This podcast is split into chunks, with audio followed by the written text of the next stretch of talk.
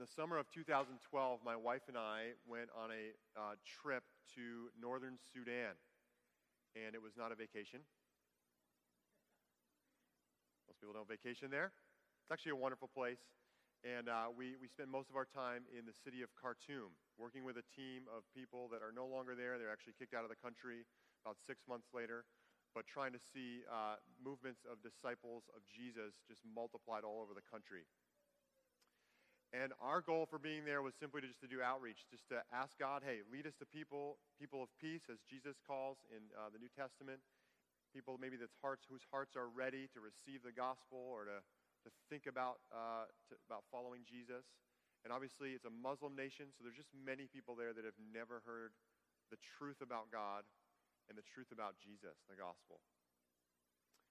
And so, one of the first days that we were there, we were getting lunch, and we were in this little restaurant buying, um, oh gosh, I'm forgetting the name of it, um, shawarma. You ever had a shawarma? Oh, it's lovely. It's a lovely, delicious meal and uh, just meat grilled, you know, on this little skewer thing. They rotate it and they carve it off and layer some mayonnaise and cucumbers in there. It's delicious. Okay, I did, I did fast for three days this week, so food's kind of a thing right now. Okay, so I'll move on. And uh, my wife, this guy is just kind of staring at me, just with a smile on his face, and my wife just is elbowing me like, Brian, like, go talk to him. And I'm just, you know, a little afraid, you know, just like white American guy in this giant city of Khartoum all these Sudanese Muslims. And so I, I, go over and talk to him, and, and he doesn't speak English, but this other guy approaches and says, Hey, you know, he, he wants to tell you something, so I'll translate for you, this other Sudanese guy.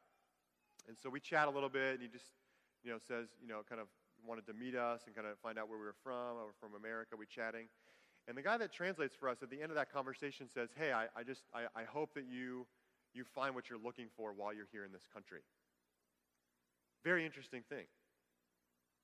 So later in the week, uh, a guy named John Prickett, who works at one of our other churches, he used to be the college pastor here at the harbor, went out for a prayer walk. And we were just, we had two missions. One, let's just ask God, lead us in the city and help us bring us to somebody that, you know, maybe wants to know Jesus.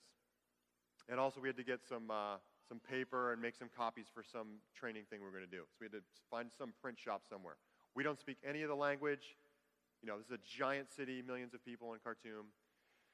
And so we, we go for a little walk and we say, okay, Lord, we don't know where to go. Just, just lead us. We're just asking these questions. We walk down one street and again, on the side street. There's like nobody around. It's just kind of like dirt roads. We're a little lost. We're like, okay, let's turn right. Let's go this way. Ask God again. We are just totally confused about where we are, like not wanting to get lost. We end up turning again. I'm just trying to say, God, you know, help us navigate this city. We end up kind of back on this main street and walking by, and lo and behold, we see this guy that was translating for us the other day sitting down having coffee with a friend. And we're like, oh, his name was Ahmed. And so we walk over to Ahmed and just start chatting with him, ask him questions about his life and, you know, just talking about things. And one thing that uh, actually Muslims frequently have is they have a dream of a man in white who appears to them, and uh, Christians believe that that person is Jesus. So I can tell you other stories about that. But we, this is kind of John was just like, we didn't really know where to go to the conversation, but we said, hey, have you ever had a dream of a man in white? And boom, all of a sudden he tells us this crazy dream about this man in white that comes to him and like basically fills him with life and he puts his fingers in the ground and all these like flowers and trees and things start blooming up all over the place. It's amazing. And so we start talking to this guy about Jesus say, hey, we believe that that's Jesus. And he, he had a little bit of context for it. He had gone to a, a kind of a, an international school at one point in his life. And so, long story short, we ended up uh, getting his information, and Matt Newby was on this team as well. And so then the three of us kind of went as the three guys to meet with Ahmed. We had some, met him in a coffee shop, an Ethiopian coffee shop, at the best coffee I've ever had in my life, and just met up with him multiple times during the week.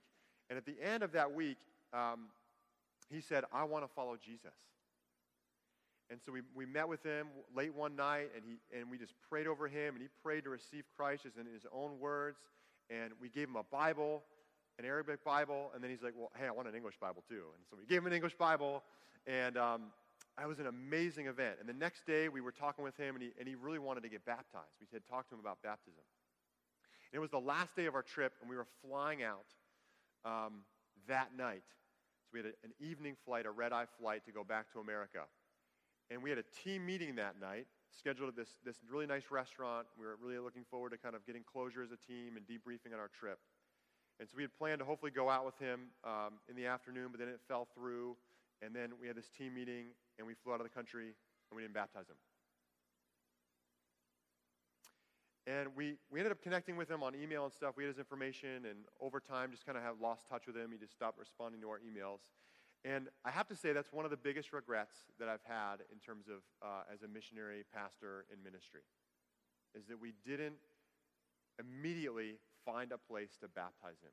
We let things in our schedule and different things during, especially that last day, prevent us from baptizing this new follower of Jesus. We're in our, our, our, last Sunday of just a short two week series today on baptism. And last week we talked about uh, kind of the what and why of baptism. Just that baptism is this one time event we do publicly, someone else does it to us, and it really represents, as Levi mentioned earlier in the service, this, this identification with Jesus that we are saying our old life, our old way of living is past. That's, we're dead to that old way of life, and we're being raised up to a new life with Jesus. Water, through centuries, millennia, has, has represented cleansing, right? We use it to wash. And so baptism, secondly, represents a washing, a forgiveness of our sins. And thirdly, we talk about how we're also immersed in the water. You get completely wet, and that is a symbol of how we, when we receive Jesus into our hearts, we put our trust in God and Jesus to save us, we are immersed in His Holy Spirit. Just as someone is immersed in that water, we believe that God comes and resides in them and walks with them forever. He puts His Spirit, who's everywhere, but puts it in us. And that's what baptism is about. This Sunday, I want to talk about what are some of the things that would stand in the way, that would prevent us or someone from making the decision to get baptized. And if you've already been baptized, as I mentioned last week, there's two things that I want to challenge you on today. One is hey, this is a great opportunity for you to relive, in a sense, the gospel. To remember, hey, I was baptized, and that is exactly why I did it. And to re- reimagine this, the, the symbolism of that together. And secondly, as we mentioned last Sunday, you don't have to be a pastor to baptize people. So you can be thinking about who are the people in your life that God is calling you to one day see baptized that you would disciple, teach to obey Jesus, and baptize. Right? And I just want to mention again, I'm indebted to James Emery White for this sermon series, inspiration for this, and also for uh, some of the content and illustrations that you'll hear today. So just don't want to plagiarize, just want to give him lots of credit. It's an awesome pastor in North Carolina and former president of Gordon Conwell. the passage we're looking at today, I want to give you a little bit of background, just because we're we're right in the middle of a narrative in this passage, so just so you have a little lead up of what's, what's happened before this. We're looking at the book of Acts, which, if you don't know the Bible very well, it, it's what happens right after the story of Jesus in the four Gospels of Matthew, Mark, Luke, and John. This is the one book that tells us what happened to Jesus' followers after Jesus rose from the dead and ascended to heaven. And in the middle of this book, there's a chapter where uh, this guy named Saul starts persecuting the church. He kills this guy named Stephen, or at least he, he leads these other guys to do it. They stone him, and he's guarding their coats so no one steals their coats, I guess. Kind of funny. I mean, culturally, it was, it was, it was, it was a thing because people kept money in their coats. Sorry, tangent. Um, but Saul starts persecuting the church. The church is scattered all over the place. One of Jesus' disciples, Philip, goes to this northern uh, region called Samaria, and as this crazy move of God happens, it says all this wild stuff is happening. Uh, people are getting healed. Lame people are getting walk, walking. Demons are getting cast out of people. It's like The Exorcist, but really short and happy. He's just like, demon, get out. And it leaves, and then everyone's happy. It's like not a bad ending or anything, okay? So it's kind of like that kind of a picture. Right? He's got this amazing ministry, and it says lots of people get baptized, okay? So that's where Philip is. He's preaching the gospel. All these signs and wonders are happening. And even the apostles come up from Jerusalem lay hands on people, they, they get immersed in the Holy Spirit. Okay, they receive the Holy Spirit. So that's kind of where we're picking up the passage. So Philip's in Samaria. He went there because he was, he was uh, fleeing persecution at the hands of this guy named Saul. So Acts 8, verse 26 is where we're going to pick up. You got a Bible, you can turn there, Acts chapter 8. We're going to start kind of middle of the page or middle of that, that chapter, verse 26. All right, it says this Philip's in Samaria. It says, Now an angel of the Lord said to Philip, Rise and go toward the south to the road that goes down from Jerusalem to Gaza. This is a desert place. Thank you, that is helpful because we do not live there. Okay? No laughs. I'll keep going. Thank you. He rose and went, and there was an Ethiopian, a eunuch, a court official of Candace, queen of the Ethiopians, who was in charge of all her treasure. This guy's a big deal. He had come to Jerusalem to worship and was returning, seated in his chariot, and he was reading the prophet Isaiah. And the Spirit said to Philip, Go over and join this chariot. So Philip ran to him and heard him reading Isaiah the prophet and asked, Do you understand what you are reading? And he said, How can I unless someone guides me? And he invited Philip to come up and sit with him. Now, the passage of Scripture that he was reading was this Like a sheep, he was led to the slaughter, and like a lamb before its shearer is silent, so he opens not his mouth. In his humiliation, justice was denied him. Who can describe his generation? For his life is taken away from the earth. And the eunuch said to Philip, About whom, I ask you, does the prophet say this? About himself or someone else? Then Philip opened his mouth, and beginning with this scripture, he told him the good news about Jesus. And as they were going along the road, they came to some water, and the eunuch said, See, here is water. What prevents me from being baptized? And he commanded the chariot to stop, and they both went down into the water, Philip and the eunuch, and he baptized him. And when they came up out of the water, the Spirit of the Lord carried Philip away. And the eunuch saw him no more and went on his way rejoicing. But Philip found himself at Azotus, and as he passed through, he preached the gospel to all the towns until he came to Caesarea. All right, you've got two minutes. I want to ask you two questions. One, very simple question is often a great one to ask if you're trying to figure out what's the point of this passage. What does this passage tell you about God? And two, second question, what do Philip and the Ethiopian eunuch, uh, what do they have in common? What does this passage tell you about God? What do you see that's, that's similar in terms of what these guys do, Philip and the Ethiopian? Okay, ready to go. Two minutes. Talk about it with someone next to you. What does this tell you about God? What's similar about Philip and the Ethiopian?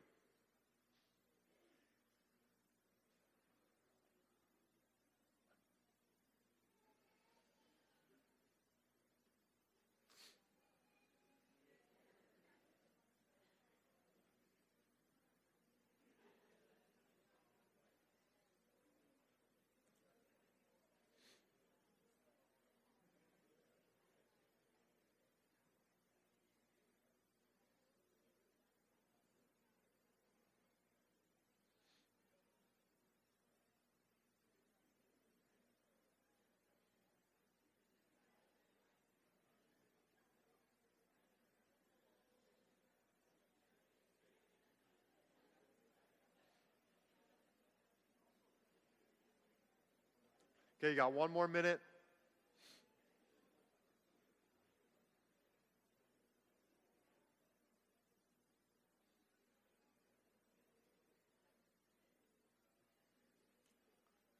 Thirty seconds.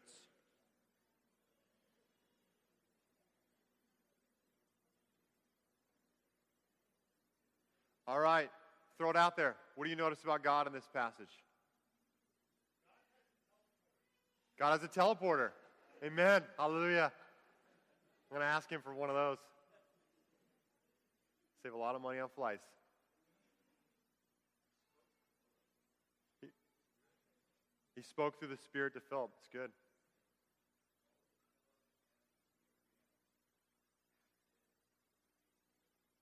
Colin, come on, you're just giving away the answers. So, second question both Philip, he said, both Philip and the Ethiopian acted immediately.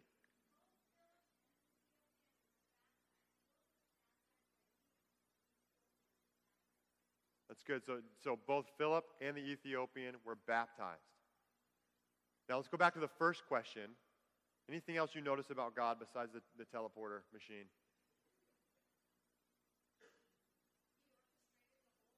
God orchestrated the whole thing.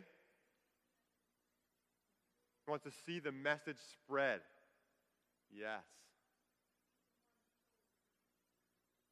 Even one soul is worth it. Okay, you guys, you guys are Bible scholars here. You got it, okay? You got it all. God's will is for people to follow Jesus and get baptized. Amen? God wants people to come to know him. God goes out of his way to make this happen. I mean, if God can go out of his way. You know what I'm saying? Right? He works through a willing man so that this Ethiopian, this one guy, can have a chance to follow Jesus. God wants everyone to know Jesus and to be baptized so they can follow him. Now, this man was probably black, right? Dark skinned from northern Sudan. There was an ancient kingdom there. This queen, that name Candace, is actually not a name, it's a title for the queen of Ethiopia. And so, this is an important guy. You're breaking down a racial barrier here, right? God wants blacks from Africa to know Jesus, right? Case in point, right there in the Bible. He loves them too. Okay? This was, this was a big deal for the Jews, just to mention, right? Any Gentile, right? It wasn't quite the same racial tension back then. For Jews, it was Jews and everybody else. But just to point this out, right?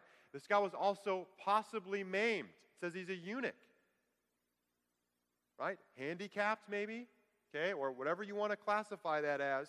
There's another barrier being broken there. A eunuch was not allowed in the temple of God for the Jews. God's breaking down another barrier. With this simple story, God is sending Philip and saying, This guy, I love this guy, right? I love the people that he's going back to. I want him to now make disciples, baptize them, and teach them to obey, right? God wants everyone to encounter Jesus and to be baptized. This guy mattered. And God often does things He'll ask us to do things that don't make a lot of sense. Think about the situation here. Philip has just planted a megachurch. Okay? He's the pastor of this large move of God in Samaria, right? Demons are just coming out of people. People are going to heal. Everyone's amazed at the signs and wonders that Philip is doing. I mean, this guy's got it made for the rest of his life. Okay? Got probably a big salary. He can just live off of the stories of the old day, good old days and just kind of play it safe the rest of his life. He's got recognition from the church leaders, the church from the entire world at this point, right? The disciples come up, they see all the powerful things that God is doing through Philip. Man, what an awesome guy. And God just speaks to Philip and says, Go to this desert place in the middle of the day. Sorry, I didn't read that part, but there's a, there's, a, there's a shift. If you look in the footnotes of your Bible, it says go south. Some translations uh, translate that the noon of the day, which is even more crazy because who wants to be traveling in the desert at noon? Nobody's traveling in the desert at noon. That, that's dumb. It's really hot. So God's telling Philip to do all these weird things, and he's not giving him the whole picture. He's not telling him, here's the whole story of exactly what's going to happen if you do this. He just says, go to this desert place down by this road in this remote area. Also could be very dangerous remote areas. There's not like police running around all the time back then or cell phones. You can call for help if someone's robbing you. Okay? This probably didn't make a whole lot of sense to Philip, but he just knew, and we don't know how certain this voice was. Okay, it says an angel. What does it say? Yeah, an angel of the Lord said to Philip. Was it in his mind? Maybe it appeared to him. Doesn't give us all the details. Regardless to say, oftentimes God is calling us to do things that don't make sense.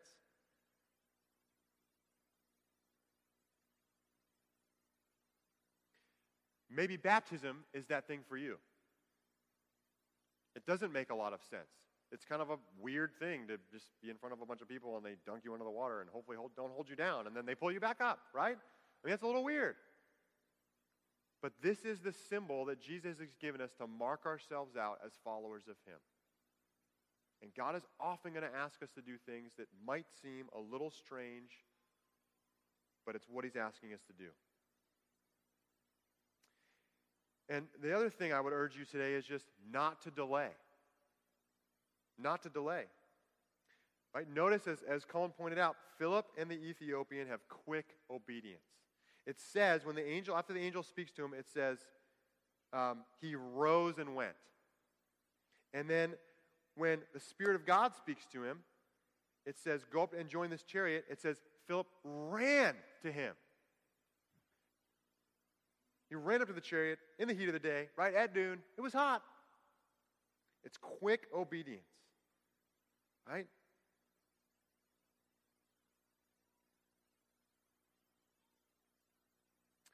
Ethiopian then has a similar thing that happens. Upon hearing the gospel explained about Jesus, he sees water. He goes, Whoa, whoa, whoa, wait, wait, wait, wait a second. Wait, that's water right there. Philip, is there anything that could prevent me from being baptized right now? Quick obedience. He's saying, Jesus, I want to follow you. I, I, I've seen the light, so to speak. I want to get baptized. He obeys quickly. Now, the Ethiopian asks a great question What prevents me from being baptized? And many of us maybe have formulated answers to that question. And so I want to pose some common reasons that, that maybe people would think about or give for not wanting to be baptized, even though they would say, hey, I'm a follower of Jesus or I want to follow Jesus. So let me list a couple of these for you. Objection number one, and I just, again, I'm, I'm taking these from James Irving White. I just thought they were brilliant. I couldn't come up with any more. So here's objection number one you don't want to get wet. Totally understandable. It might feel a little vulnerable to be in front of a crowd this large and get dunked in water. Your clothes are wet. You're standing there. Your hair's all wet. Your makeup's messed up, right? It's a little vulnerable to do that. Maybe, though, that's kind of the point. Because this is meant to be a family. And when families do things that are vulnerable or a little silly, it's actually endearing, isn't it?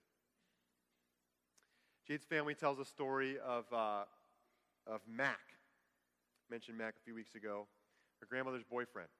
And when they were, they were first dating, uh, Mac took Gigi, Jade's grandma, uh, out to dinner, her and her and her parents.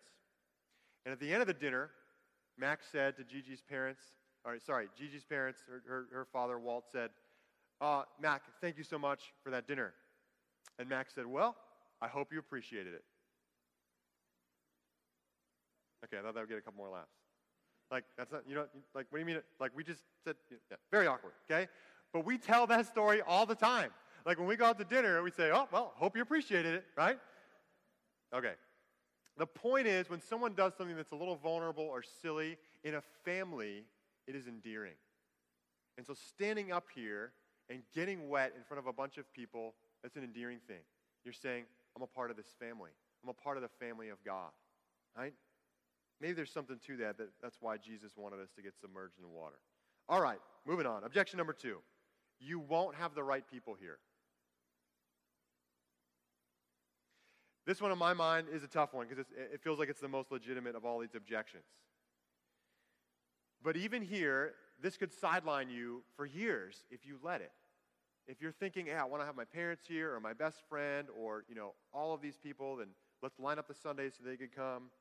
Um, my, my, my thought would just be don't let this stop you if it does seem to present a barrier. And if you really want those people there, then have one of them baptize you in their pool. A few years ago, my sister in law, Marcy, wanted to get baptized. And she wanted the whole family to be there.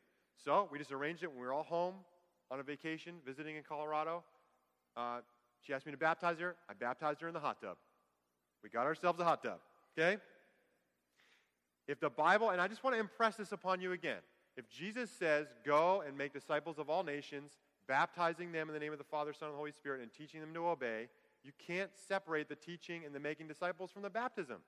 If you're called to make disciples, you're called to baptize people. If you're called to teach others how to obey Jesus, you can baptize them. It doesn't say only if you're the pastor, footnote, you can baptize people. Okay? It's just not in the Bible. So, if that's the case, do it when you're all together. And if none of them are believers and you still want them all there, then just have one of your friends come, figure it out. Don't let that stop you, okay? Objection number three you want to wait for your spouse or kids, or maybe some other significant other in your life.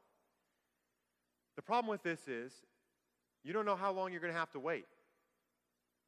And it's also not really fair to put pressure on other people to do something that you are feeling that you need to do. So, as a parent, you don't want to say, Well, I want to wait for my kids. That's putting pressure on them to do it when you need to obey Jesus. You're taking the plunge because you know this is what Jesus has said. May not make sense, might be weird, but I'm going to do it because I'm obeying Jesus. And that might be the very thing that they need to see so that later on they'll take the plunge too. All right, objection number four. You're not ready to join the church. That's great. You don't have to. Okay? Let's not get baptized and join the harbor. This is get baptized and be a part of the family of God. This is a big church in this area, guys. There's lots of awesome churches you can, be, you can attend. There's other churches that we are partnering with. Why? Because we all love Jesus. We want to see his kingdom come. So my encouragement would, would you to be this is not a pressure statement to say, I'm with this church for life. It's just, I want to follow Jesus. Here's some believers. Here's some water. Let's get baptized. Philip and the Ethiopian probably never saw each other again. That was it. But hopefully, the Ethiopian went on and formed a family of believers, right? Maybe in his immediate family, and who knows where that ended up later on, okay, in terms of multiplying. So don't let that stop you, okay? Objection number five you've been a Christian too long. You know, so maybe you felt a little guilt after uh, us talking about the immediate obedience and, gosh, you know, look at the Ethiopian. Got baptized right away. I've been waiting 20 years, you know? Well, a few things I want to say here. One, guilt is not from God. Number one, guilt is not from God. Neither is shame.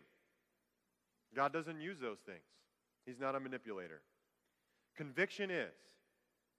Conviction is just the sense that I need to do this thing, but it's not I'm a bad person or gosh, I'm horrible, right? I've done something terribly wrong. There's a difference there, there's a line. Okay? One leads to death, one leads to life. So don't dwell on what you've done you haven't done or feel bad about it. Just take the next step of obedience. That's what this life is. This is just, okay, Jesus, what's the next thing you're calling me to do? That's what I'm going to do it. God is not a God of second chances. He's a, he's a God of 70 times 7 chances. Come on. You got lots of chances to burn here. Okay? There's grace. There's just grace for that. You've been a believer a long time, not baptized. So what? Get baptized next Sunday. Go home right now. Jump in the pool with somebody else. Get them to baptize you. Probably already closed the pool. Okay, that might not work. All right? Just do the next thing God's telling you to do. Okay? It's honoring to God. There's no shame in obeying now. There's only honor for Jesus and for you. All right? Objection number six. You don't have your act together. You know, maybe there's this thinking in you that says, uh, you know, I just, gosh, how could I be a baptized follower of Jesus? I, you know, my life's still pretty messed up. Well, if that is you, then you're in a way better place than you think. This is actually the perfect time to get baptized. Jesus told this story about two guys that went up to the temple to pray. One of them, it says, was a Pharisee. And he basically stood there and said, God, I thank you that I'm better than everybody else. And the other guy kind of stood back, his head down. He was a tax collector, the reputation of a cheat and a traitor. And he said, A simple prayer Lord, have mercy on me, a sinner. And Jesus said, Those two men went home, and only one of them went home justified before God, and it was the second man. If you're recognizing that your act is not together, amen. Welcome to the family. Great. We're all pretty messed up here. Okay? We all have need of help. Christians are the ones that are saying it's only the righteous, sorry, it's only the unrighteous who actually are the ones that become righteous. Only those that admit their unrighteousness that God makes righteous. Right? We're all in that same place. That's the perfect place to get baptized. Right? Objection number seven. You're not sure you can keep it up. In other words, you're not sure if you can continue to follow Jesus because, hey, it's not easy, and you know that. You don't want to commit to something and then not, follow through. Now, I just have to say, if this was your thought at all, I love this. I love this. Because if you're thinking this, then you're really taking this seriously. But here is what I think God wants to say to you. Oh, Lord, thank you. He who did not spare his own son, but gave him up for us all, how will he not also, along with him, graciously give us all things? God didn't spare his own son. So, of course, He's going to give you everything else that you need to follow Jesus for the rest of your life. That is, guys, what grace really is. Grace is now being filled with the power of the Spirit to obey God. And it's a gift. We never earn that. We never come before God and say, okay, well, now that I'm a Christian, now I'm going to earn some things with God. Now I'm going to do some devotional time, and I'm going to say some prayers. I'm going to fast, and I'm going to love people. And that's going to get me some more stuff from God. Doesn't work that way. It's all a gift. When we put our faith in Jesus, when we cry out and say, I'm messed up, my life's not together, and I don't know if I ever can keep this up, God, following you. God gives us a spirit to give us power to obey. It's grace, it's a gift. What a beautiful picture. How could it be any other way? Right? Last objection, objection number eight. You wonder if you've already been baptized. Or you know that you already have, maybe as a small child. Maybe, maybe something like this happened to you.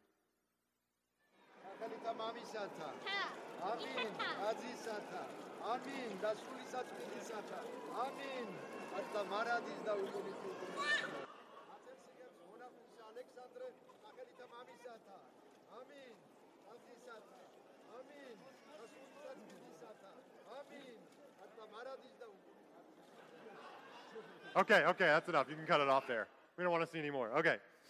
Now, I do not, I'm not trying to shame any other tradition, okay?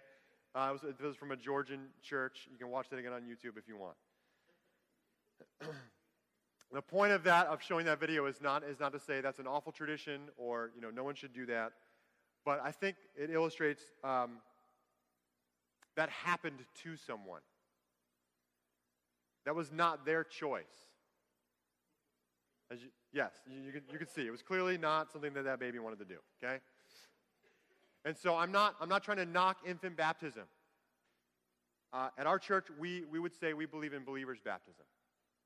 And that means that when someone makes a confession of faith, that they then decide, I'm going to follow Jesus, and I'm going to go under the water and be raised again.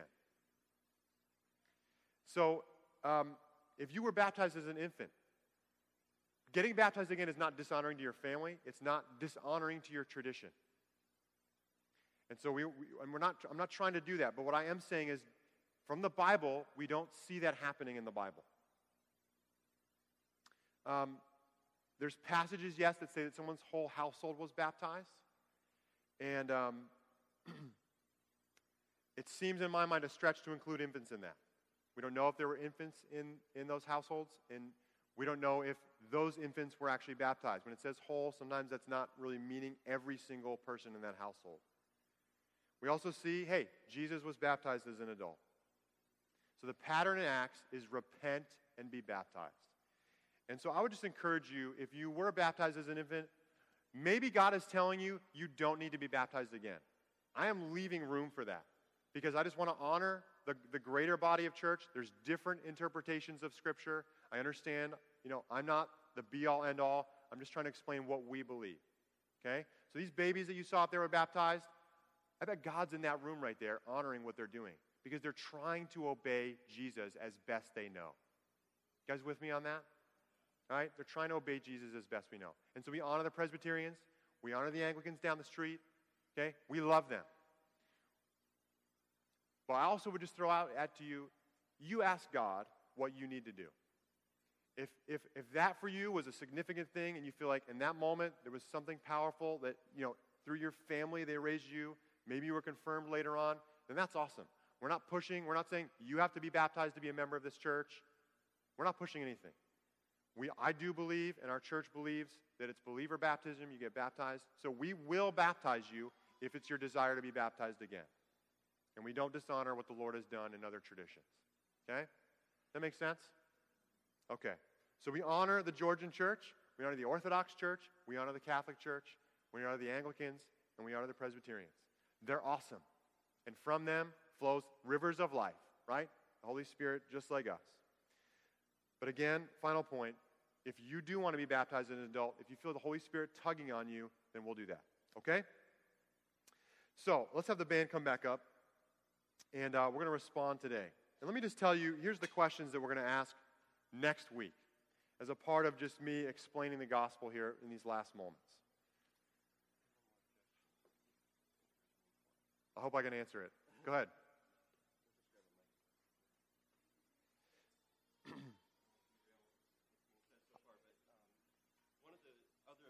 might come across is the, the social cost to identifying with a body of believers. When we were talking to our friend in, in Khartoum, he brought up the point that if they find out about this, it's my head. You realize that. Mm-hmm. There's, a, there's a deep cost. It's, it's not as much for us in America, but it, since we are a sending movement that, that is engaged in the world, this may be a cost that we run across as we approach baptism, especially in the, the Muslim world. Um, my word to our friend was that I would rather die without my head and be in the body of Christ than to live and not be. Mm-hmm. And that's a decision that's a very hard one that they have to, to come to grips with. But it's one that's worth making. Yeah.